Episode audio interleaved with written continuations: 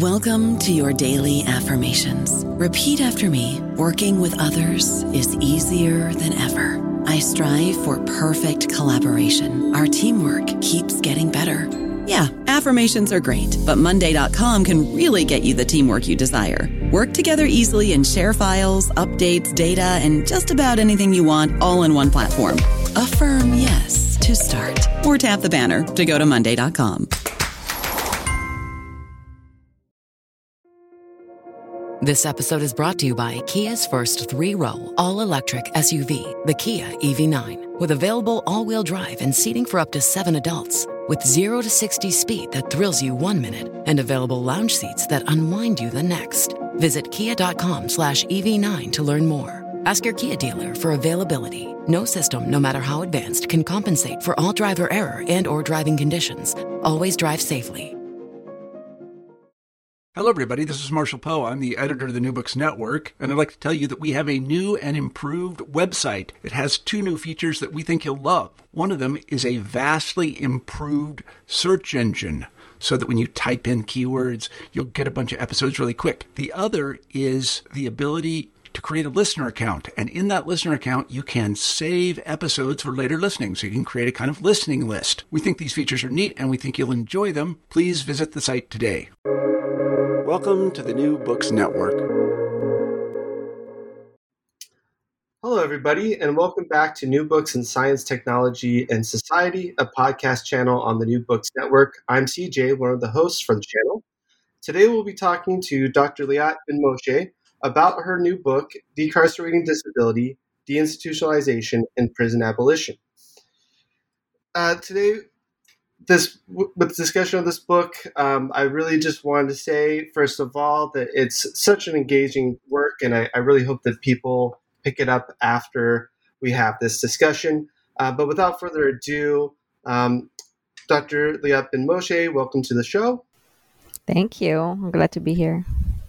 Um, yeah, I was wondering if you could begin the interview by telling us a bit about yourself, a bit about your, your background um, before you even were considering um, this this tome. Thanks. Um, yeah, I'm um, currently I'm um, professor in uh, criminology department, criminology law and justice in University of Illinois Chicago, uh, and I'm based uh, in Chicago, is where I live and where this interview is being conducted right now and um, I um, am trained as a sociologist, as a, kind of a humanistic social scientist, uh, as it were, um, and I have background um, in kind of interdisciplinary interdisciplinary fields, particularly disability studies, uh, mad studies, gender studies, uh, and sociology. So um, that's kind of about my scholarly pursuit. Um, I should say that I'm not from the US. I came to the US to pursue graduate work and I just never left. um, so some of my kind of really interest in some of these uh, topics came from just pure curiosity.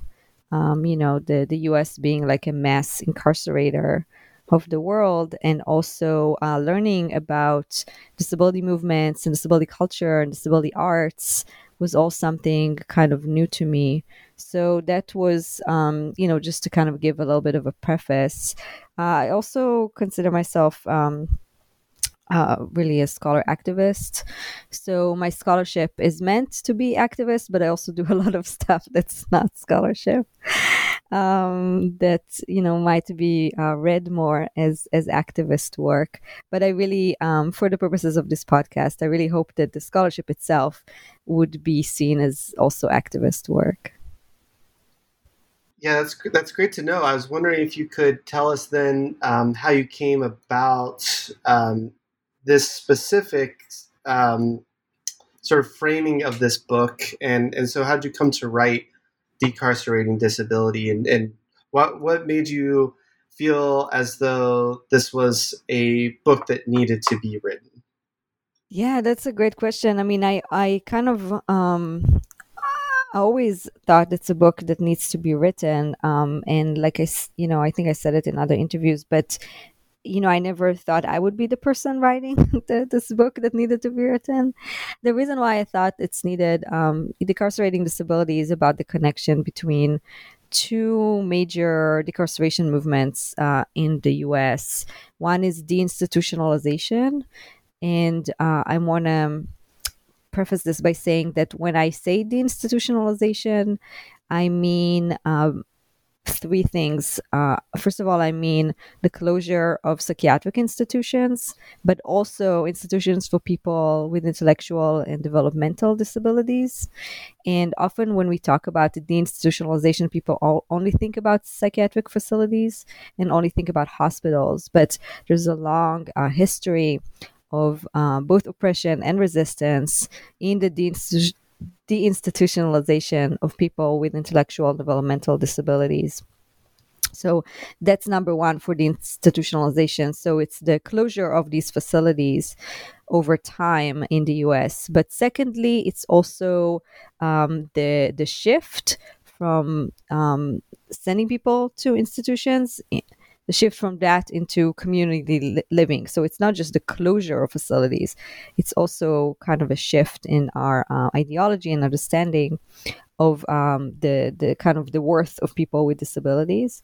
Uh, but then uh, number three, the institutionalization is also um, to me, a social movement or particularly a logic. Um, and the reason why I say that to answer your question about why this book is because I don't think people understand deinstitutionalization as those things.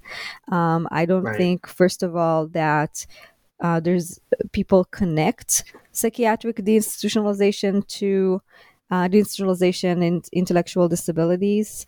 Um, there's really wonderful people who do a history of one or the other, but not both, uh, even though they're, they're very much related to each other. And certainly, um, I haven't seen people who connect that to what the the premise of the book is is to connect the deinstitutionalization to prison abolition. And so um, I um, started to be more active in both of those movements, uh, both kind of disability rights and then later disability justice movements, um, being connected more to disability culture, uh, the kind of political arm of, of disability um, in the in the U.S. especially, and then um, this and then becoming more connected to anti-prison work particularly prison abolition and i saw that there's so much connections between those two movements and these two ideologies but yet there's hardly anybody in that intersection. Uh, I mean, of course, there's always been a few, but very, very few.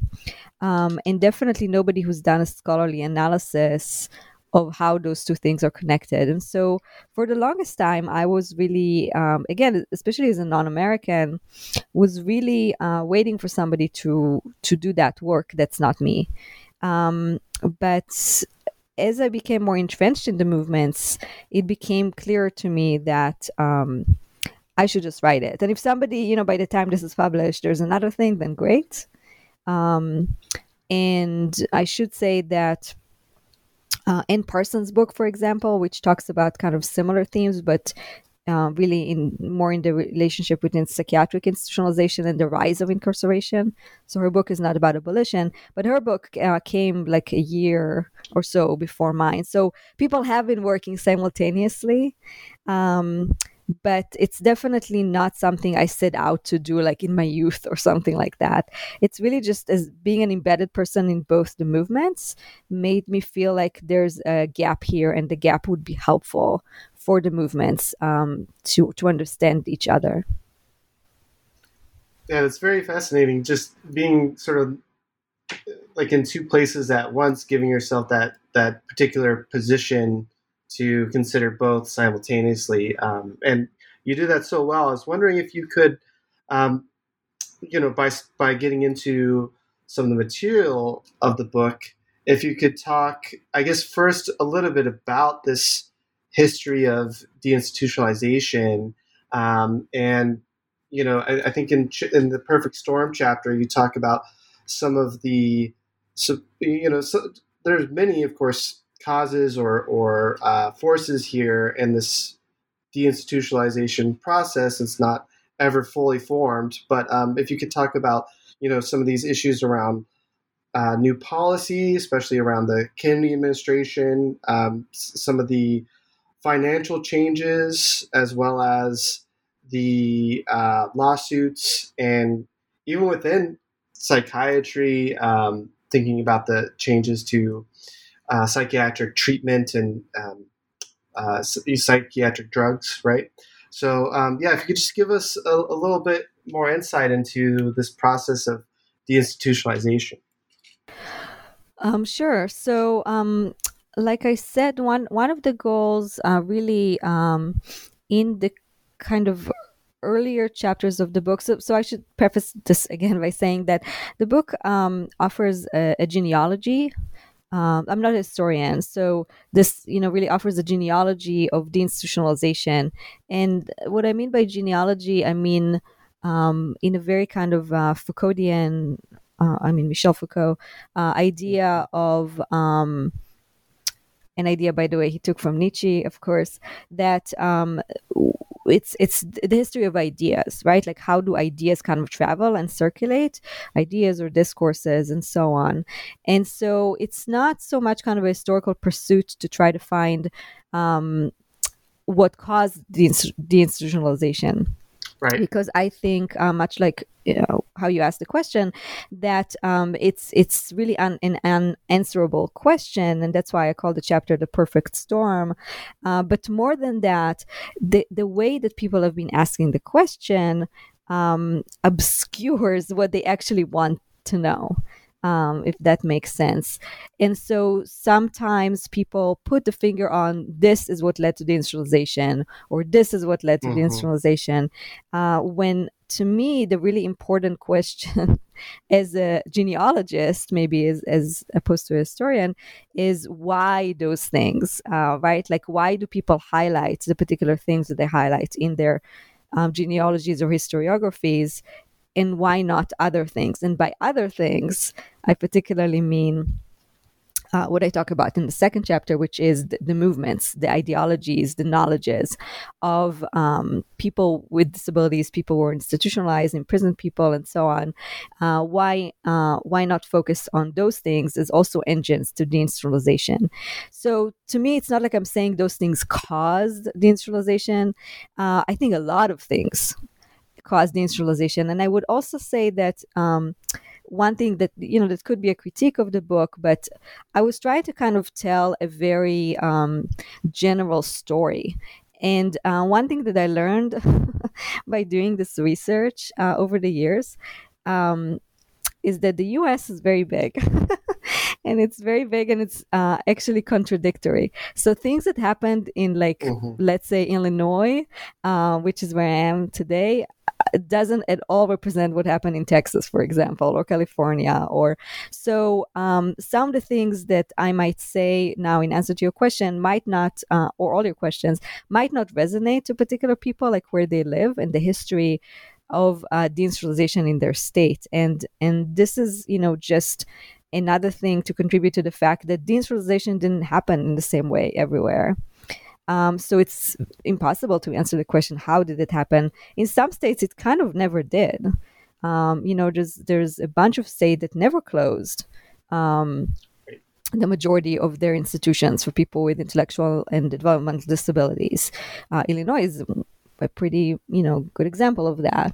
Um, they did close some some institutions, I should say, but it's it's not a leader in uh, in in the institutionalization and um, you know some some states closed all of their institutions for people with intellectual disabilities uh, and, and most of their institutions uh, for people with psychiatric disabilities. So it really is so very varied. Um, and one of the so one of the goals for this uh, chapter was to create um, a, genealogy that connects the history of deinstitutionalization in mental health with the history of deinstitutionalization in intellectual disabilities by answering that question but by putting it on its head. So, looking at the kind of things that other people have said, um, quote unquote, caused deinstitutionalization, and seeing why um, why did they focus on those things and what what else happened like in in that time. Not to say that those things did not contribute. So, for example, um, the the history of um, Thorazine, I think is really interesting. So, one of the things people say, particularly in regards to um, psychiatric institutions, is that um, psychiatric institutions closed because uh, drugs were discovered that uh, really helped people with psychiatric disabilities, and now they could live in the community or live outside of institutions. Well, every part of what I just said can be refuted. First of all, drugs were not discovered, um, they were invented. And um, they were in fact invented, particularly Thorazine, uh, was invented um, as a drug to control institutionalized populations. It was not a drug that was meant to get people out. Um, the point of Thorazine, this comes from the really great history of um, um, Judith uh, Stacy uh, Swazey. Um, it's with the W and a Z, um, and um, it's also uh, um, uh, really, you know, so, so to summarize like the, the, history that she that she does uh, so well is that the the drug thorazine actually um, they they had a really hard time importing it into the US because um, psychiatrists were very reluctant to prescribe drugs to uh, institutionalized um, populations, and so they kind of sold the drugs. First of all, they created like task force within within hospitals, so they um, you know did this kind of like direct consumer thing but direct to psychiatrists very very earlier on. Like we're talking about the kind of the 40s and, and 50s and um, they created these um, uh, task forces within hospitals for example and um, to try to kind of sell the drugs as something that would calm the quote unquote patients and in essence would enable them to um, be better suited for other therapies. Um, so the point of the drug was not so much to, uh, you know, kind of control people per se, but to control them enough so they're susceptible to other treatments. Um, so this was not a drug that was meant to deinstitutionalize. So it's really interesting that it's seen as that now. Um, and also the fact that it's seen as kind of a panacea for psychiatric treatment when it was used abundantly also in institutions for people with intellectual disabilities. I haven't seen even one account that talks about how Thorazine was the cure that saved people with intellectual disabilities and created deinstitutionalization. There, there is no such account, I don't think. And so, why is it treated so differently, even though it's done on on people in the same kind of carceral environments? It's because this is my analysis because Thorazine gives us a particular story about how madness works. And it gives us a story about madness um, that talks about madness as mental illness. And so this is connected again to the kind of genealogy, the history of ideas of the time that psychiatry in this country turned to biopsychiatry. So people that think that this was always the case. It was not always the case. Um, this kind of idea that madness is an illness of the brain um, or an illness of the mind is actually, you know, relatively new. Um, and so this story really fits this uh, psychiatry kind of claim for quote unquote cure even though psychiatrists like know that this is uh, a very uh, this mm-hmm. is not what happened right in, in in hospitals at that time and i'm giving this kind of at length because i do this kind of analysis with every other kind of source of um, when people say oh why why was this um, uh, um, a cause for deinstitutionalization and how can we activate it in a different context. I try to really actually warn against that. So I'll give one more example and then we can move on uh, because I think this example is actually really, really important for abolition. One of the other causes that people say that led to deinstitutionalization is, um, like you said, lawsuits and exposés. Um, deinstitutionalization has been vastly litigated and still is today. And it's litigated um, not just on an individual basis, like so and so gets, um, uh, you know, incarcerated in a particular um, psychiatric hospital and so on. Let's get him out. But I mean more like the class action lawsuits, which was a mm-hmm. tremendous thing that happened that I talk about more in a different chapter. But the idea that people have is that these lawsuits and exposés um, really uh, created the conditions that enabled the liberation of people because they exposed, as the name exposition su- suggests, the conditions of confinement of these settings. They expose how terrible these sites were. They expose how there really wasn't treatment in these psych facilities, um, how there really wasn't um, rehabilitation or habilitation in these um, institutions for people with intellectual disabilities that were sometimes called schools, but there was no schooling in them. And so, um, I show in the book how this is a very noble kind of notion. And indeed, it's absolutely true that these lawsuits and these uh, exposes politicized people, including people who were institutionalized um, at that time. This is absolutely true. Uh, and activist lawyers and you know created organizations, but they did not close down these facilities, and in fact, in uh, many cases, they ended up um, making these institutions linger on. because the effects of these lawsuits and um, exposes uh, is that then the idea is the conditions of confinement are so bad why don't we reform it? Why don't we put more money into it and more staff and more people and um, you know move to a better building and and construct more things and and so on and so on? And so that made these places actually linger on. And and to me that's a really good lesson of the difference between reform and abolition. I don't know about you, but I'm very busy and I don't have a lot of time to cook. That's why I subscribe to Factor. Eating better is easy with Factor's delicious, ready to eat meals. Every fresh, never frozen meal is chef crafted, dietitian approved, and ready to go in just two minutes. You'll have over 35 different options to choose from every week, including Calorie Smart, Protein Plus, and Keto. These are two minute meals Factor meals are ready to eat and heat, so there's no prepping, cooking, or cleanup needed.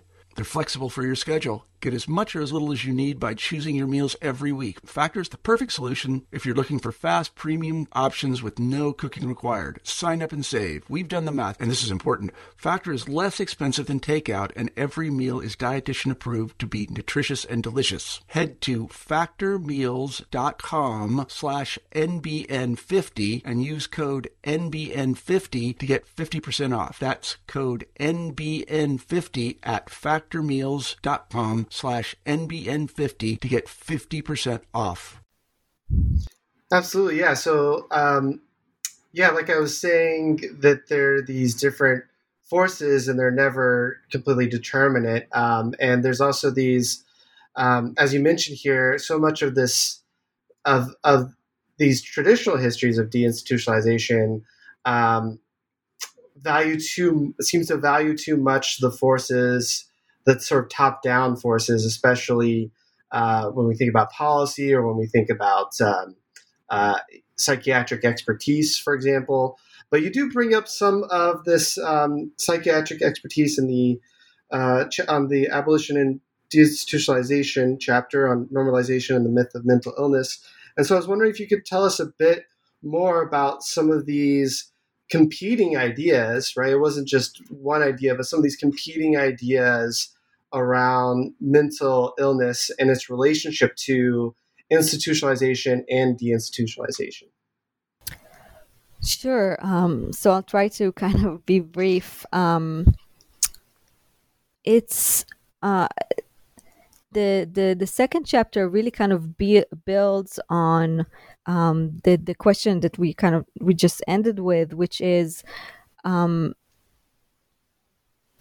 if if we see the the, the, the genealogy of ideas as um, like you were just saying uh, top down as as expert knowledges i wanted to show that um, there were a lot of of other knowledges um, and resistance movement that really contributed to deinstitutionalization. And I want to be sure that you know the whoever listens understands that I'm not saying that I think that those things are the major engine of deinstitutionalization. Uh, I that's not what I'm saying because I don't think we can quantify it uh, in those ways. But what I try to kind of find is the thorough line of abolitionist knowledges in deinstitutionalization or abolitionist ideas um, within deinstitutionalization. So I'm also not saying that everything in deinstitutionalization was abolitionist like I was just talking about the exposés, for example, that were done out of, you know, extremely well meaning people.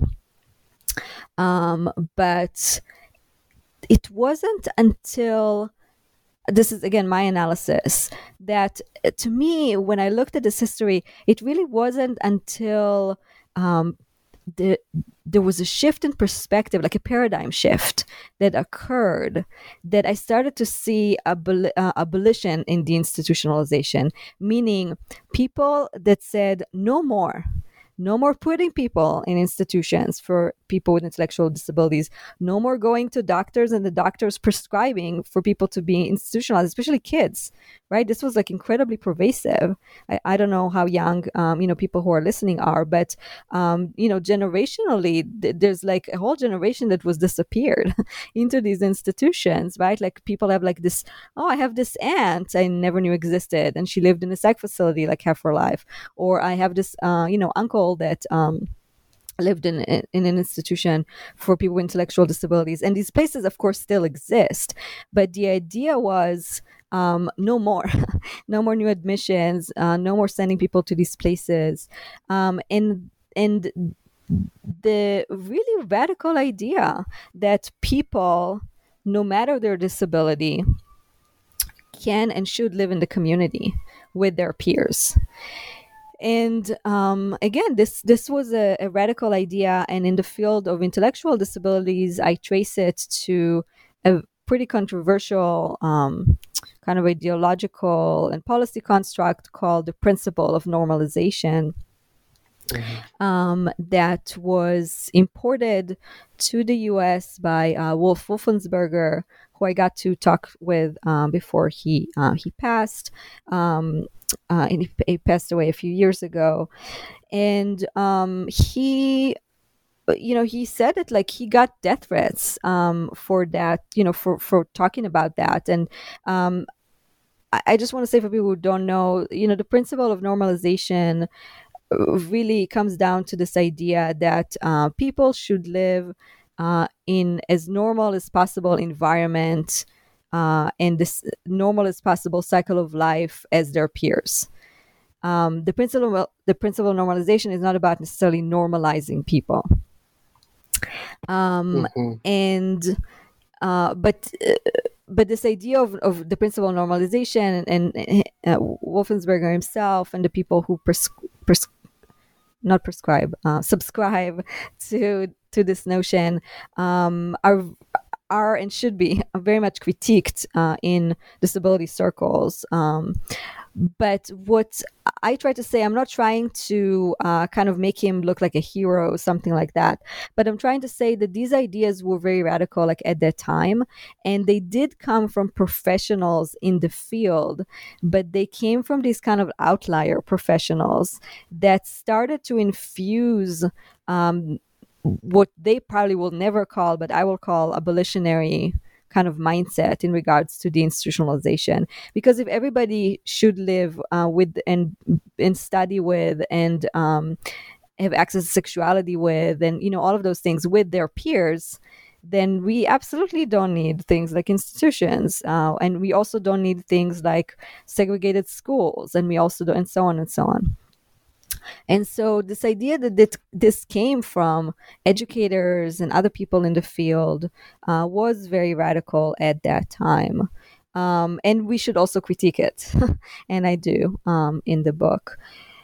And so I show how that, for example, kind of worked, like how these ideas that started to put forward more abolitionary notions in deinstitutionalization, how they kind of infiltrated. So, you know, for instance, people who talked about these things were then asked to um, go uh, testify in the lawsuits I was talking about earlier, right? To say that people uh, shouldn't be institutionalized in these kind of class action lawsuits, um, and so on. So, how their ideas traveled. Um, the second example that I have in this chapter is uh, the example of uh, the anti-psychiatry movement. Um, so how the knowledges of people within MAD movements, um, anti-psychiatry movements, consumer survivors, ex-patients movements, and those are all, by the way, not necessarily the same people. Um, how their ideas also um, were abolitionary. Some of them were not abolitionary, but I try to kind of um, show the idea between abolition and reform and the movement be- between abolition and reform in their notions of deinstitutionalization. Uh, who and why and how uh, uh, fought for this idea that we we shouldn't do this anymore and we should close it down. And by closing it down in um, anti psychiatry, I mean, some people believed in closing down psychiatric institutions or hospitals, and some also believed in uh, completely the abolition of psychiatry as a field of medicine. And so I show how kind of abolition thinking and ideas worked and didn't work within those movements as well. Excellent. Yeah. And I, I to follow up too with thinking about um, some of these counter knowledges or, or counter epistemologies um, that in the third chapter, um, which rounds out you know what you call the the first part of the book, the conceptualizing decarceration part. Um, that in this chapter, I, I think at least for me, this this was uh, the, the most interesting because I think that there's probably been the least written about it, uh, particularly in this context, um, like from the position of those who have been, um, you know, institutionalized or incarcerated. Um, that you that you start to talk about abolition here and and decarceration in these broader epistemological frames. Um, so I was wondering if you could tell us a bit about you know some of these you know so-called fugitive knowledges. Um, you also talk about maroon knowledge for abolition. And so, in this chapter, what's what's the sort of uh, intervention that you're trying to make here, and um, how does this help us think about abolition more broadly?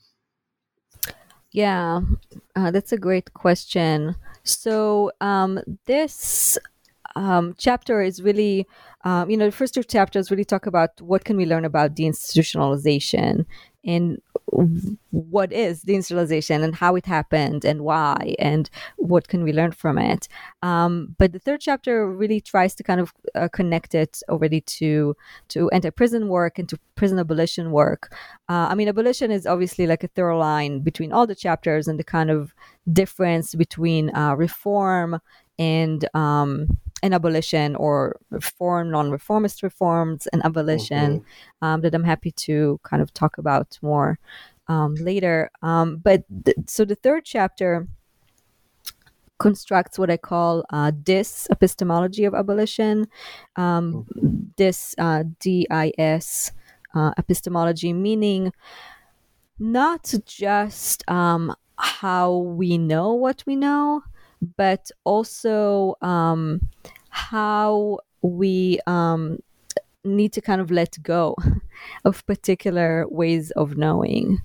And this is really, um, you know, one of the things that um, I think are are incredibly important as uh, as a, a thorough line between uh, these two movements and ideologies and uh, frameworks is uh, this idea of, of dis epistemology. So let me just um, say kind of what, it is and a few examples and how it works in in both contexts. Um, so uh, dis epistemology is uh, the idea that, uh, like I said, we need to uh, let go of particular uh, ways of uh, knowing um, that abolition of um, of carcerality is uh, an ethic uh, which is something Ruthie Gilmore, of course, always says. Like it's not just a pr- practice, but it's it's an actual ethic. Um, so what I try to say here is that it's also an epistemology. It's also uh, produces. Uh, specific forms of knowing, not just content of knowledge, but particular forms of knowing and not knowing. So let me be more specific. In the chapter, I talk about how we need to let go of particular attachments to ideas that we have. For example, this idea of um, we need to wait. right um, we we don't have all the alternatives right now um, therefore abolition uh, of prisons or abolition of institutions or uh, maybe even abolition of, of psychiatry might be great, but surely uh, we can't do it right now, right? Like we have to wait till every all the conditions are met and and the alternatives are in place. And what I learned from um, uh, prison abolition work and definitely from deinstitutionalization is that it happens um, when it's effective. It actually um, happens when you don't wait. And this is what you said at the beginning um, about maroon knowledges and about fugitive knowledges. You know, this is the knowledge of, um, if we talk about abolition, abolition, you know, abolition comes from abolition of slavery um, in the transatlantic um, slave trade. Um, and people weren't waiting. you know, who can't wait, right? I mean, people mm-hmm. who were mm-hmm. institutionalized, people who were in prison, people who were enslaved, those are the people that advocated for abolition under very different ethical premises than the kind of, um, you know, white abolitionists um, that also advocated for um, the abolition of uh, the end of slavery. And so for for people who can't wait and couldn't wait, they have a different epistemology of of of um, activism and of abolition, and um, it's a praxis of um, um trial and error. Um, so this is what um, another sociologist, Thomas Mathiesen, uh, called. he said abolition is lies in the unfinished, uh, in the sketch. And I think that this is very true to both movements. Uh, that uh, deinstitutionalization and prison abolition really is about this process of collectively understanding things and building things while we're living in the present that we have. We don't wait for the ideal conditions. Um, it, there's a sense of urgency here, right? It's a it's a utopian, but in the kind of queer um, uh, Jose Munoz uh, talked about, you know, like queer mm-hmm. um, in Cruising Utopia. He talked about, you know, the kind of um, uh, talking about the the um, then and there while living in the here and now. And this is exactly uh, what I see here as the the kind of praxis of of abolition. Um, another example is uh, letting go of this idea that um, we need to rely on experts to tell us what to do, uh, which is a continuation of what I, I was just talking about. Um, you know, uh, th- this this idea that somebody can have a definitive pathway as to how to get rid of of carceral logics. Um, and this idea that I need to know, like, tell me what to do, uh, I find to be incredibly kind of ma- masculinist and ableist mm-hmm. notion of like, if you're not part of the the um, solution, you're part of the problem. but this is not this is not the binary. This is not how this works, right? Like in actuality, and this is not how it worked in deinstitutionalization, and this is not how it works in prison abolition, um, this idea that we have to know all the things and tell us what to do, otherwise we won't do it. No, we work collectively and we build together. And so you know these are just like a few examples. Uh, i bring a lot other examples in the chapter but you know this idea of letting go of particular knowledges and particular attachments to ways of knowing i think is incredibly important. It's a work that's done with a lot of humility. I mean the work of abolition i think is what i'm saying um, and it's a collective you know work towards collective liberation. And it can't be done by you know kind of pointing to expertise and um, and and and waiting and so on. Yeah and i think that's such an important lesson i mean especially for those who are listening to this as a uh, new books in science technology and society uh, episode is that um, there really are a lot of epistemological debates going on here that may not be read as such, right? Um, between between some of these experts and and some of these um, people on the ground, so to speak. Um, even though sometimes, right, there, there's folks who are in both places, um, and and you know, you definitely utilize uh, your expertise here as a genealogist, if you will, for looking at um, not just um, not just uh, the the conceptualizing the different ways of conceptualizing decarceration, but also in thinking about resistance, which brings us to the um, part two of the book.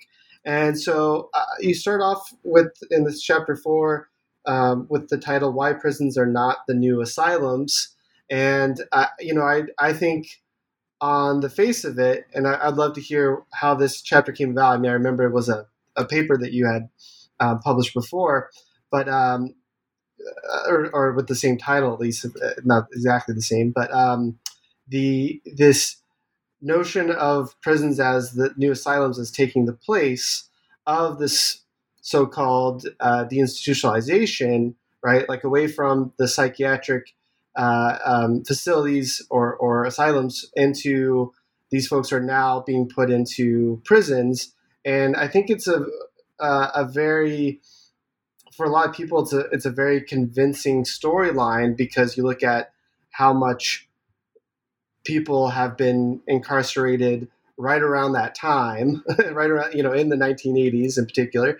Um, yet, as you point out, that this gets rid of so many other important structural factors for for these um, two shifts that are happening that that are somewhat related, but they're not. One isn't causing the other, you know. So I was wondering if you could tell us a bit more about this intervention you're making uh, around the so-called new asylums and why why that you know sort of misplaces some of the importance of all this.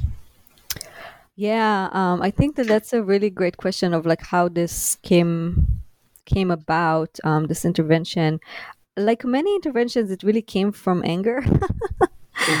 so um, I was just, you know, that narrative is so pervasive, and you see it everywhere really i mean um, from like infographics to um, uh, in the book, I really talk about this documentary called "The New Asylums," mm-hmm. um, and at the time when I was uh, write, uh, finishing writing, uh, well, writing the majority of the book, I was living in Ohio, and uh, the New Asylums is about a prison in Ohio, and I was also teaching in a prison in Ohio, not the same one, uh, but you know I knew like a little bit about about that, and that watching that documentary um, and then seeing how everybody um, kind of repeats this narrative as a genealogist, it's like a gold mine, right? You're like, it, just because people repeat it doesn't mean that um, um, it, well, it, it does mean that there's um, something there in regards to it. It almost becomes like this myth, right?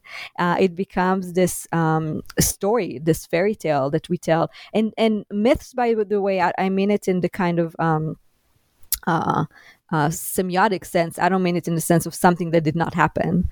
Mm-hmm. Um, mm-hmm. Although I do debunk like a lot of the kind of factually some of the, the claims here. But as a genealogist, what is interesting to me is like why why why this story and and why now? I mean, deinstitutionalization in psychiatric facilities um, the peak in psychiatric facility nationally was in 19 in the mid uh, 50s so every year since the mid 50s there's been less and less um, psychiatric institutions and uh, people in them. And the closure of psychiatric facilities, you know, is something that um, began in the 50s and the major waves of it have, have stopped by the 70s we're in 2021 right now right? Like why do i need to watch a documentary in like 2018 about how deinstitutionalization is causing causing in the present um, the rise of incarceration deinstitutionalization, you know, the, right. the great waves of it have, have long gone. Um, you know, uh, before people who made this documentary were probably born, you know, gone. Um, and so why why is this? You know, why is this kind of like being scapegoated? And again, I don't want anybody to listen to come out of this thinking, um, okay, so what? Nobody circles like in and out of psych facilities into prisons and so on no of course people do i mean that's how carcerality works and that's also one of my claims in the book is that mm-hmm. there's this continuum of confinement um, that um, Bernard Harcourt um, talks about a lot as well. So um, I don't want people to think, oh, she's saying all of this is false. No, I mean myth, as in, why is this a cultural myth? that we tell ourselves in the US. Like, what is it what lies uh, what lies under it and also what does it hide? And uh, why do we need this myth right? Um, and because that's what happens with cultural myth we need them for something. Just like the story of thorazine we need it for something. Um, and so otherwise it wouldn't appeal to us. It wouldn't be so kind of taken for granted that psych facilities, in particularly um, less less institutions for people with intellectual disabilities, that's not part of the cultural myth. Um, psych facilities closed, and then the same people ended up um, re uh, reincarcerated in prisons and jails. And this is also why we have so many people with psychiatric disabilities in uh, prisons today. And it doesn't work factually um, on a lot of levels either. Like I said, in terms of temporality, um, uh, you know, deinstitutionalization is something that happened like decades before the rise of incarceration. So it, you can't say that that's what led to the rise of incarceration. Mm-hmm. Um, you know, most people that are now in prisons and have been in prisons for you know the last like two decades at least or if not three depending on what state um, have never been institutionalized. Um, definitely not for like a, long time because that era has um, you know shifted. Uh, demographically it's it's a very problematic claim because the the rise in incarceration particularly affected um, uh, men, uh, particularly black and brown, and especially black, uh, in the United States, which does not mean other groups are not overrepresented.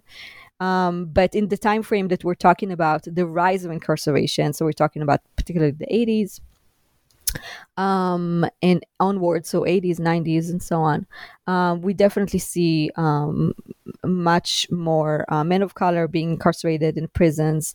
These were not the population that were deinstitutionalized necessarily, which were more even in terms of gender distribution um, and race as well. So it's not like buses left um, you know psych facilities dumped people in the streets and then led them to the same people to be incarcerated in prison. Um, yes there are quite a few people that cycle in and out of of these facilities. Again this is not to say that that is not happening but my bigger question is what does it hide? And um, it hides various things. One uh, one thing that it hides is um, the fact that you know when we say um, uh, sec- uh, I'm sorry, prisons are the new asylums, and Cook County Jail, which is where I live, or LA County Jail, are the biggest mental health facilities in the US. People say that. They love to say that. They're the biggest mental health facilities in the US because um, uh, psychiatric facilities closed, and um, the the most people that we have right now living in congregate facilities um, are in prison. Well, that claim hides two realities. One is um, people. Um, it, it, it's not like when people were incarcerated in the other facilities, meaning psych facilities, they got treated well or at all often. And so, um, you know, this idea of let's go back to the great old days of uh, psychiatric institutionalization really hides all the knowledges they just spoke about for like the last 30 minutes, right? It hides all uh, of the knowledges of um, disability, mad people, psychiatric survivor, anti psychiatry. Um, self advocacy and so on and so on. Um, so, really, the autonomy and the self determination and the knowledge of people with disabilities who have fought for deinstitutionalization. And so, you know, to say that these are um, now because unfortunately psych facilities closed and we don't have where to put people, people don't need to be put somewhere right? Mm-hmm. i mean that is exactly the problem not the solution. Um, people need um, self-determination. People need housing. People need food. People need um, uh, uh, healthcare system that doesn't exist in the US. People need a lot of things, um, but they don't need to be put somewhere. And certainly they don't need to be put in carceral spaces, whether they're prisons or jails or um, psych facilities. And the second thing that this, um, well, two more things that this equation hides uh, this idea of you know, Cook County Jail is the largest mental health facility in the US, is that it's actually not. I mean, it doesn't provide treatment. If you're going to say mental health facility, then you need to actually provide something for people, right? Um, and it hides the fact that prison is disabling and prison is maddening. So if you want to ask why are there so many quote unquote mentally ill people in prison, start with the prison um, I mean, that's what people who are incarcerated tell us, like time and time again. Like they go crazy in there. And um, if they come into jails and prisons um, with already a psychiatric um, uh, kind of crisis or mental health difference or disability, it usually gets way worse in these facilities. And people who work in these facilities will tell you the same way. Like there's no, um, this is not a secret. I mean, if you go into any um, jail or prison, this is incredibly apparent what's going on. Uh, they're not meant to do these things, right? Treatment is not what happens in prisons. Prisons are sites of punishment, um, and and that's that's what they are. And so it hides that reality. But lastly, um, and then we can move on. You know, the the thing that it really hides is that, um, like you were saying in your question um, two things happened at the same time, which was deinstitutionalization. Um, and then uh, what happened at the same time was uh, basically a major, major social, economic, political abandonment, meaning um, the complete diffusion of the the safety net. Um, and this you can you know now we call it neoliberalism. This is what you know Reagan imported into the U.S. from the U.K first as governor and then as as president. So mm-hmm. neoliberalism happened, and what happened was that money um, completely uh, vacated social services and housing um, and healthcare and other things and welfare and and went into corrections. So when we think about like the rise of incarceration and kind of the prison building binge and all of that, uh, we really need to think about this hand in hand. Um, and I think it's really kind of it's it's really important to not blame deinstitutionalization because uh, you know, like we say in the social sciences, causation is not, correlation is not causation. Two things happen at the same time does not mean one led to the other thing. It mm-hmm. means there were first forces that created both of those things that were above both of those things. And these are, you know, economic and social and ethical and ideological and financial forces. And until we kind of reckon with that, we're really just blaming the deinstitutionalization for um, for things it's uh, it did not do.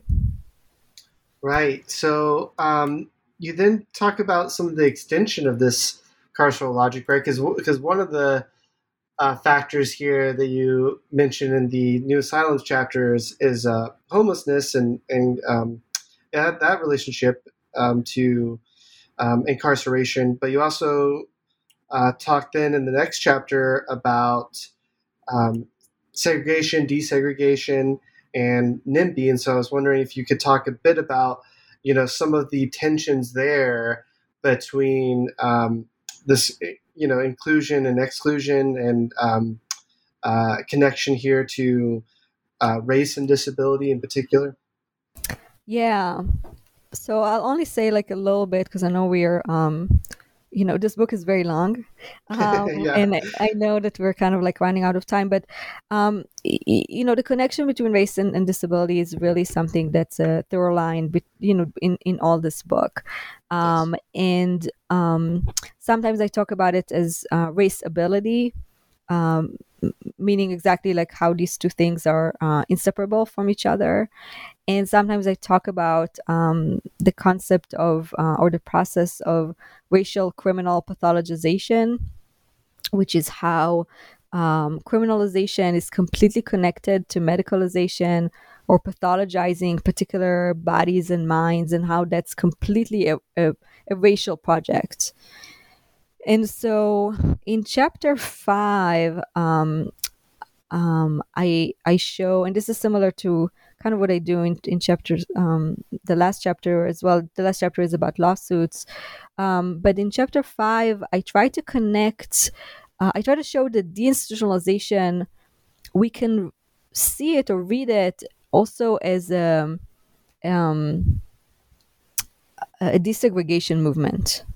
Um, and it, it's it worked on parallel and intersecting tracks with desegregation in terms of racial desegregation. I think a lot of people understand w- what I mean by racial desegregation in housing, right? Um, but I don't think people understand um, desegregation based on disability, which is um, something that, that again completely intersected with race, um, but um, something that maybe people are less familiar with. So in that chapter, I talk about uh, NIMBY mean not not in my backyard. The response to uh, group homes, for example, being constructed in uh, residential um, areas, particularly um, residential areas where people are uh, white and middle class, uh, which is also the areas where racial desegregation was the most kind of oppo- uh, opposed to and the tax- tactics that were used for both were, were very similar. Um, and so I try to kind of show, again, the kind of genealogy of those two things and how they're actually um, connected um, to each other. Uh, and I do that through, you know, various kind of um, examples and uh, examples of, of lawsuits and examples of the tactics that were used in fighting for um, this uh, against um, um, desegregation and the fighting for basically being segregated. Uh, we don't want these quote unquote people um, next door. Um, so I, I I give a lot of uh, different kind of um, texture uh, to this story. Um, you know, including the fact that one of the things that was done is that they did these like um, basically notifications um, that they, they sometimes did, uh, or surveys or town halls in regards to okay, there's going to be a group home here for people who were recently incarcerated, or drug users, or um, people with intellectual disabilities, or and so on and so on. What do you think? Right? And what I try to say uh, in the one of the things that I say in this chapter is, why do we do that?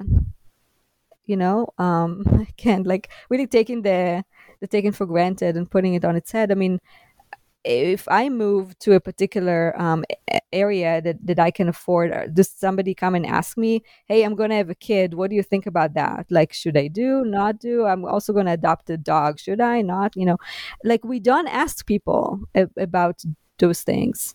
And so, why do we make an exception for particular populations? Uh, why do we go and notify people that there's going to be people with disabilities in their neighborhoods when you know, and I, I identify as a person with disabilities, we've been in everybody's neighborhood all the time, you know, and all, not all disabilities are visible and um, and so on. So I mean, this is of course something that creates a boundary, and it creates the boundaries of us versus them. It creates a boundary around race and around ability, and about around the construction of those two things together. Um, and I show, you know, through various examples how how that worked uh, in the context of housing uh, post deinstitutionalization. Yeah, and I don't, I don't, I know we're about out of time, and I don't want to pressure you, so I wanted to um, just ask before we wrap up a couple uh, questions. One is, um, is there anything else since we didn't get to the last couple chapters um, in much depth? If you want to add anything else um, about your book, any of the um, main ideas that uh, you felt like you wanted to speak upon before we um, in our interview. Um, first, I want to apologize. The book is so long, but you know, it's uh, it was really um, a labor of not just love but accountability um, to the complexity of the history and the movements that I'm uh, writing about and with and on. And so I couldn't find a way to be succinct about it, to be honest. Um, and I think it's okay if people don't read everything or if people come back to particular things later on. Um, every chapter kind of brings its own thematic um, uh, issue that connects deinstitutionalization to prison abolition. Um, I'll just say, like, very briefly, you know, chapter six really brings um, a more kind of intersectional lens around um, who works in these facilities and right. who's against the closure of these facilities. Because even if we're all, you know, if everybody reading the book and is like, yes, let's do this, you know, there's a whole history of trying to close prisons and psychiatric institutions and institutions for people with intellectual disabilities that is completely did not work. And so I'm trying to kind of ask, okay, who, who are these people uh, and and groups and uh, constituents that are against the closure of these facilities and they're not necessarily who you think they are and then I try to ask, you know, through um, the connection of gender and race and ability, um, how are these people connected to each other, and how can we create coalitions then around this resistance uh, to closure?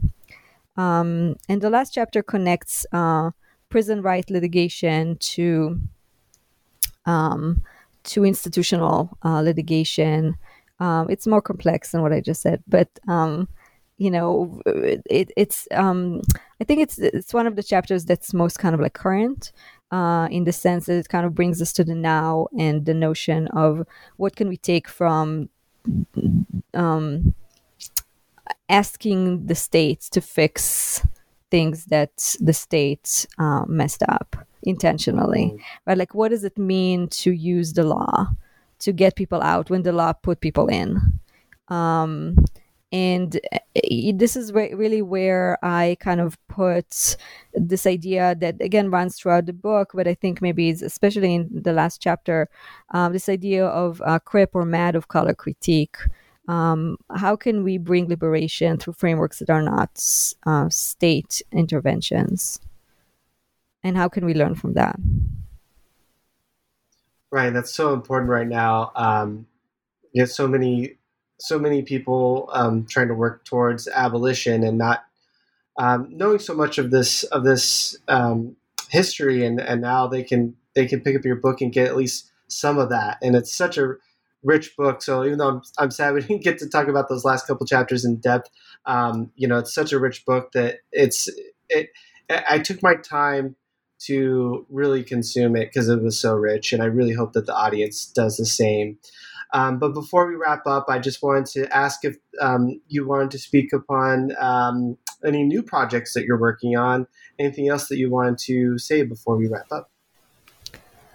Um, I'll just be pretty vague, but you know, one of the things that I'm um uh, doing now is um, I'm kind of I'm looking at the history of um I would say broadly the critiques to psychiatry that are connected to imprisonment, uh, and particularly um, critiques of psychiatry that we wouldn't necessarily call anti psychiatry, because the history of anti psychiatry is mm-hmm. pretty white and not super varied. Um, but there's been critiques to this idea of medicalizing uh, people and medicalizing uh, madness and medicalizing race um, from a variety of, of movements. And I'm, I'm um, still researching in the same time frame, so the 60s, 70s, uh, and so on. and I'm particularly looking at um, the kind of examples of um, trying to biologize violence to um, you know research that kind of looked at violence as something biological and of course that's also a, uh, a racial project and a racist project. Um, so that's kind of the genealogy that i'm tracing right now. And this is also related to the history of behavior modification in prisons and psychosurgery. And it's just really fascinating. And i don't even know what will come of this research but um, i'm finding myself really interested. So well yeah that sounds like an amazing project. I can't wait to hear more about it. Um, yeah thanks again for joining us on today's episode and i really enjoyed it. Take care. Thank you